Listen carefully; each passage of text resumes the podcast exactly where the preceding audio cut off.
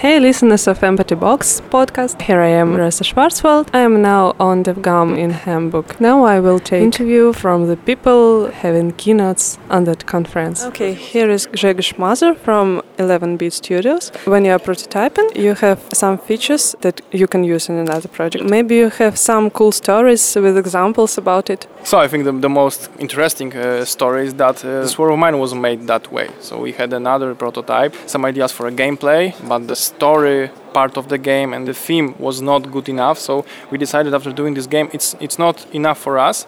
And we were looking for another idea. And when that was the moment when our CEO came with an idea of making a war game about civilians. So we were thinking hey it's a great idea for a game and we have a prototype of a game that wasn't good enough. So let's like take the best mechanics from that prototype. Let's take uh, think about civilians and do another prototype out of it and see if it will be good. And it was much better. Have you ever made prototyping tools by yourself? I'm a programmer, so I, ah. I, in most cases I program things by myself. But I also, if I want to check a design idea, I, I do it. I don't program it if it's faster. I don't uh, want to program everything that I, I need to test because it's really faster sometimes to check an idea even exist in an existing editor or like uh, in Unity. Unity is a perfect uh, tool today for testing. You talked about uh, prototyping art, mechanics, uh, and uh, what about prototyping audio? Does it make sense? Yes, we all, uh, all the times do a lot of passes on the audio side of the game. So for example, when it comes to a sound design, uh, we talk with a sound designer.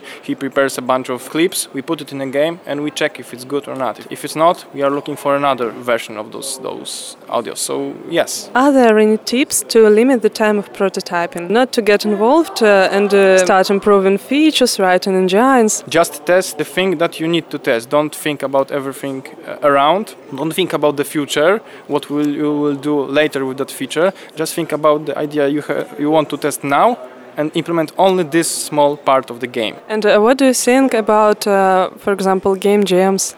Oh, game jams. Game jams actually are the places where uh, prototypes appear because you can't make a full game in, a, for example, 48 hours. So the games that are made on game jams are like game prototypes because it's done fast, it's done cheap. Uh, in most cases, it uses some placeholder graphics or stolen from some other places. So it's a, I think, doing a game in a game jam is a perfect way of learning how to make a prototype. And okay. The game jams are cool.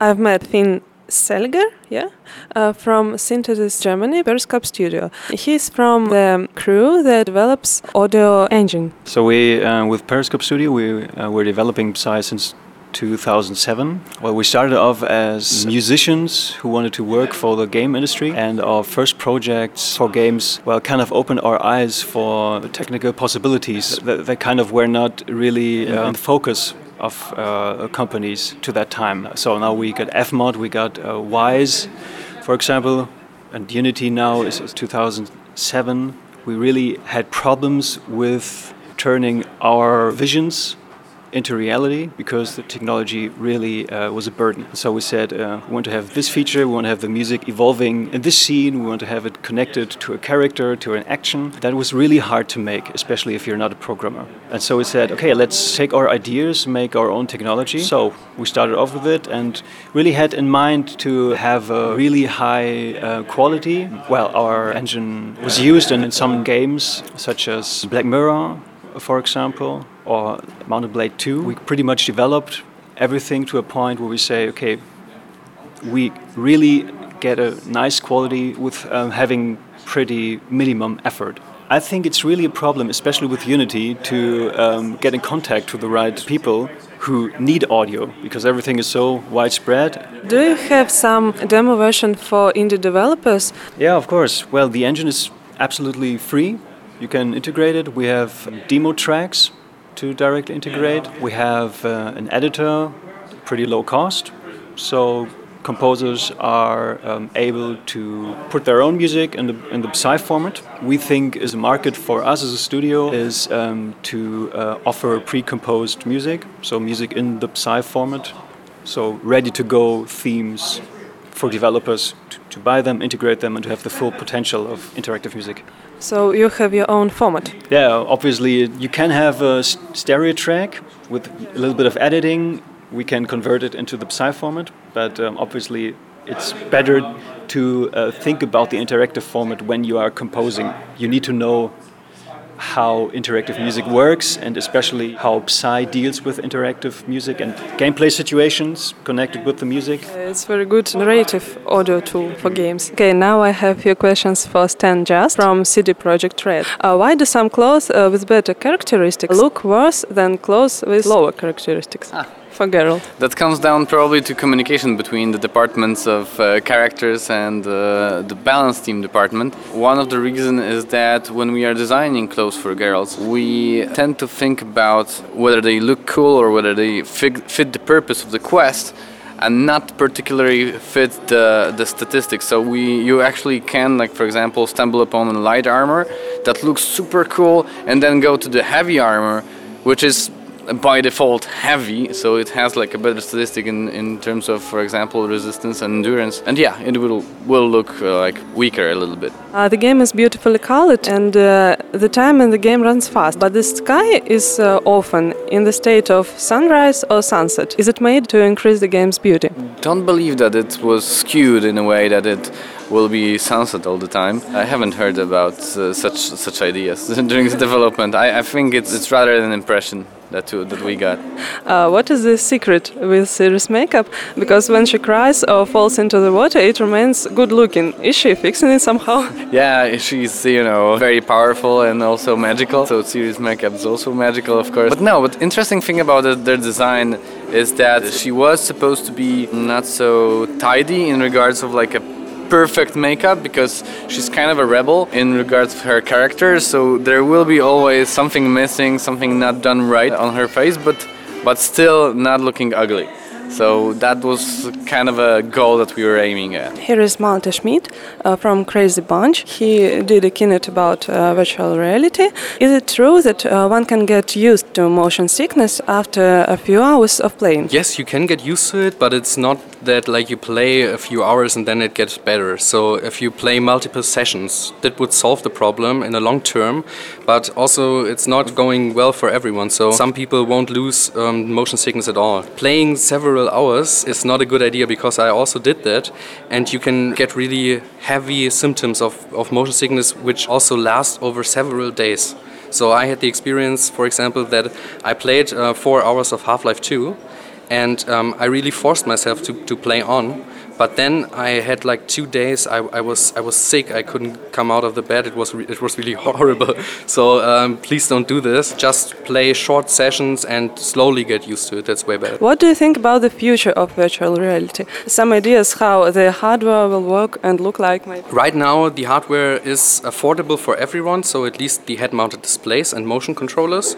I think um, that haptic installations and uh, things like Omni or, tr or treadmills are too big right now not everyone wants to clean their uh, space in their living room or something like this and just get a really big installation for haptics. And so, it's expensive also. Yeah, really. I think in the, in the future there are going to be haptic suits and something, but I think this uh, would take a little bit more time. I, I think it maybe take 10 to 15 years from, from now on in order to have really good haptics and really good input uh, to have virtual environments that you can't tell apart from the real world. And maybe some holographics. Maybe, yeah. Um, this is also a, a thing, but um, there you have also the problem with holographics that you don't have force feedback. You don't have a really haptic feedback. This is a big problem. It, now it is really expensive and it, and it doesn't work fine. And uh, what do you think about augmented reality games? Augmented reality is a good idea, but uh, currently it doesn't work well. It's way worse than virtual reality because the hype is really great about um, some hardware like HoloLens, for example. But it's, uh, in my opinion, it's a marketing trick. I tested a lot of, uh, of those devices, it's and very similar to Google Glass. Yeah, right. And, and Google Glasses is also um, not the real deal. So I, I, think augmented reality can become really big, but I think virtual reality um, is the technology that will become big way earlier. And now I have a small question to Andy Touch uh, from Unity. Uh, Andy, do you think if Unity needs tools for mastering audio for mobile devices? Because lots of people use Unity to make uh, mobile games, and maybe they need some tools. Yeah, that's kind of what we try to do with any tools in Unity. Is we try to make it work across all platforms from mobile to console, desktop, VR, even HoloLens whenever it comes out and stuff. So there's obviously lots of extensions on top of Unity to either do very specific things like optimize thing audio more or allow more effects and things. But what we try to do is ship out the box tools in Unity that will work across all the platforms, including mobile. Because what we find is the Unity community either looks at something that we don't really do or we don't really have in the engine, partly because if we were to put everything in Unity, it would become really bloated and, and fat and kind of just full of all this stuff and it would be hard to maintain.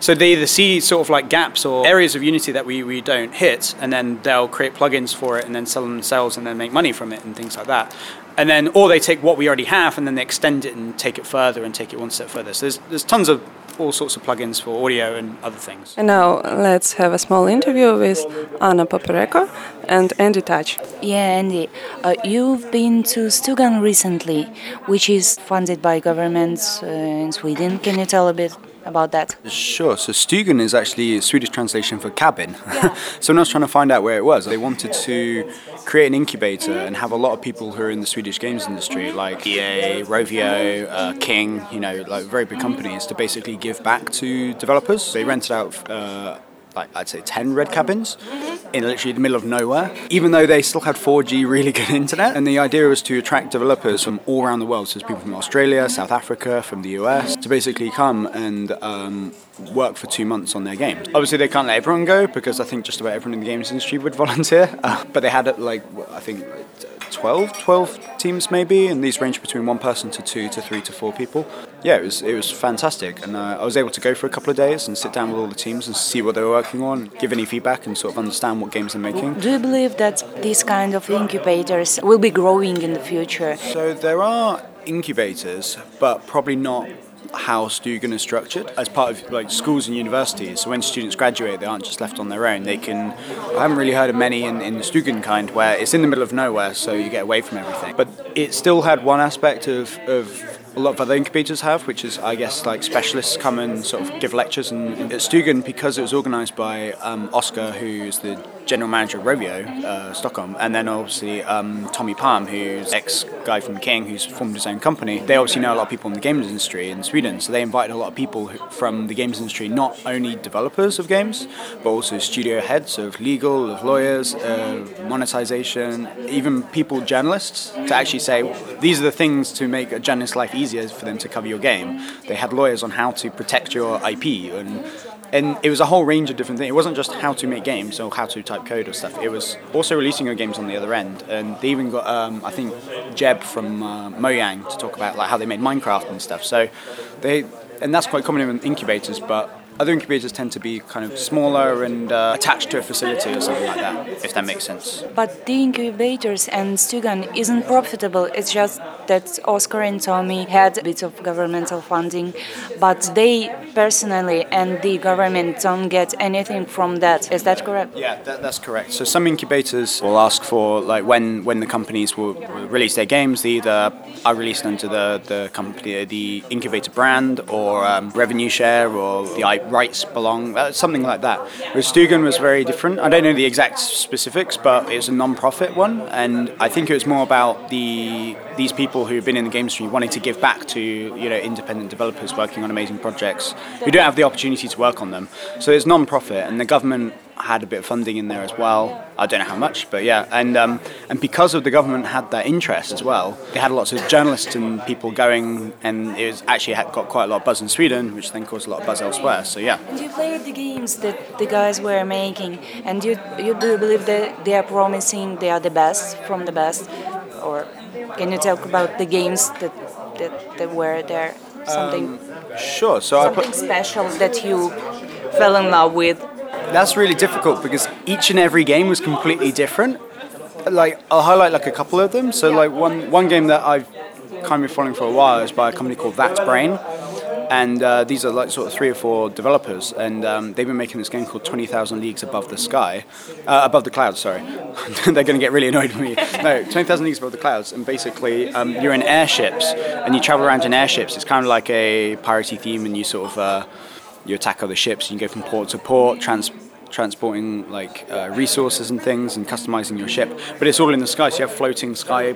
It's kind of like like like something out of um, Castle in the Sky by Studio Ghibli, like kind of that sort of setting. And you and I've been following it for a while because they've been working on this game and I'm kind of in their spare time and stuff. And I I think it was really they were a really good company for Stugan to take on because they've been making game for a few years, and um, they kind of wanted two months allowed them to actually sit down and focus on it, you know, rather than sort of like doing it here and there. So that they benefited a lot from that. Another amazing game that I saw was um, by a guy called Mark uh, Backler, and um, he's making a game. It's, it's, currently called The Last Word, but it's it's a it's a 2D platformer.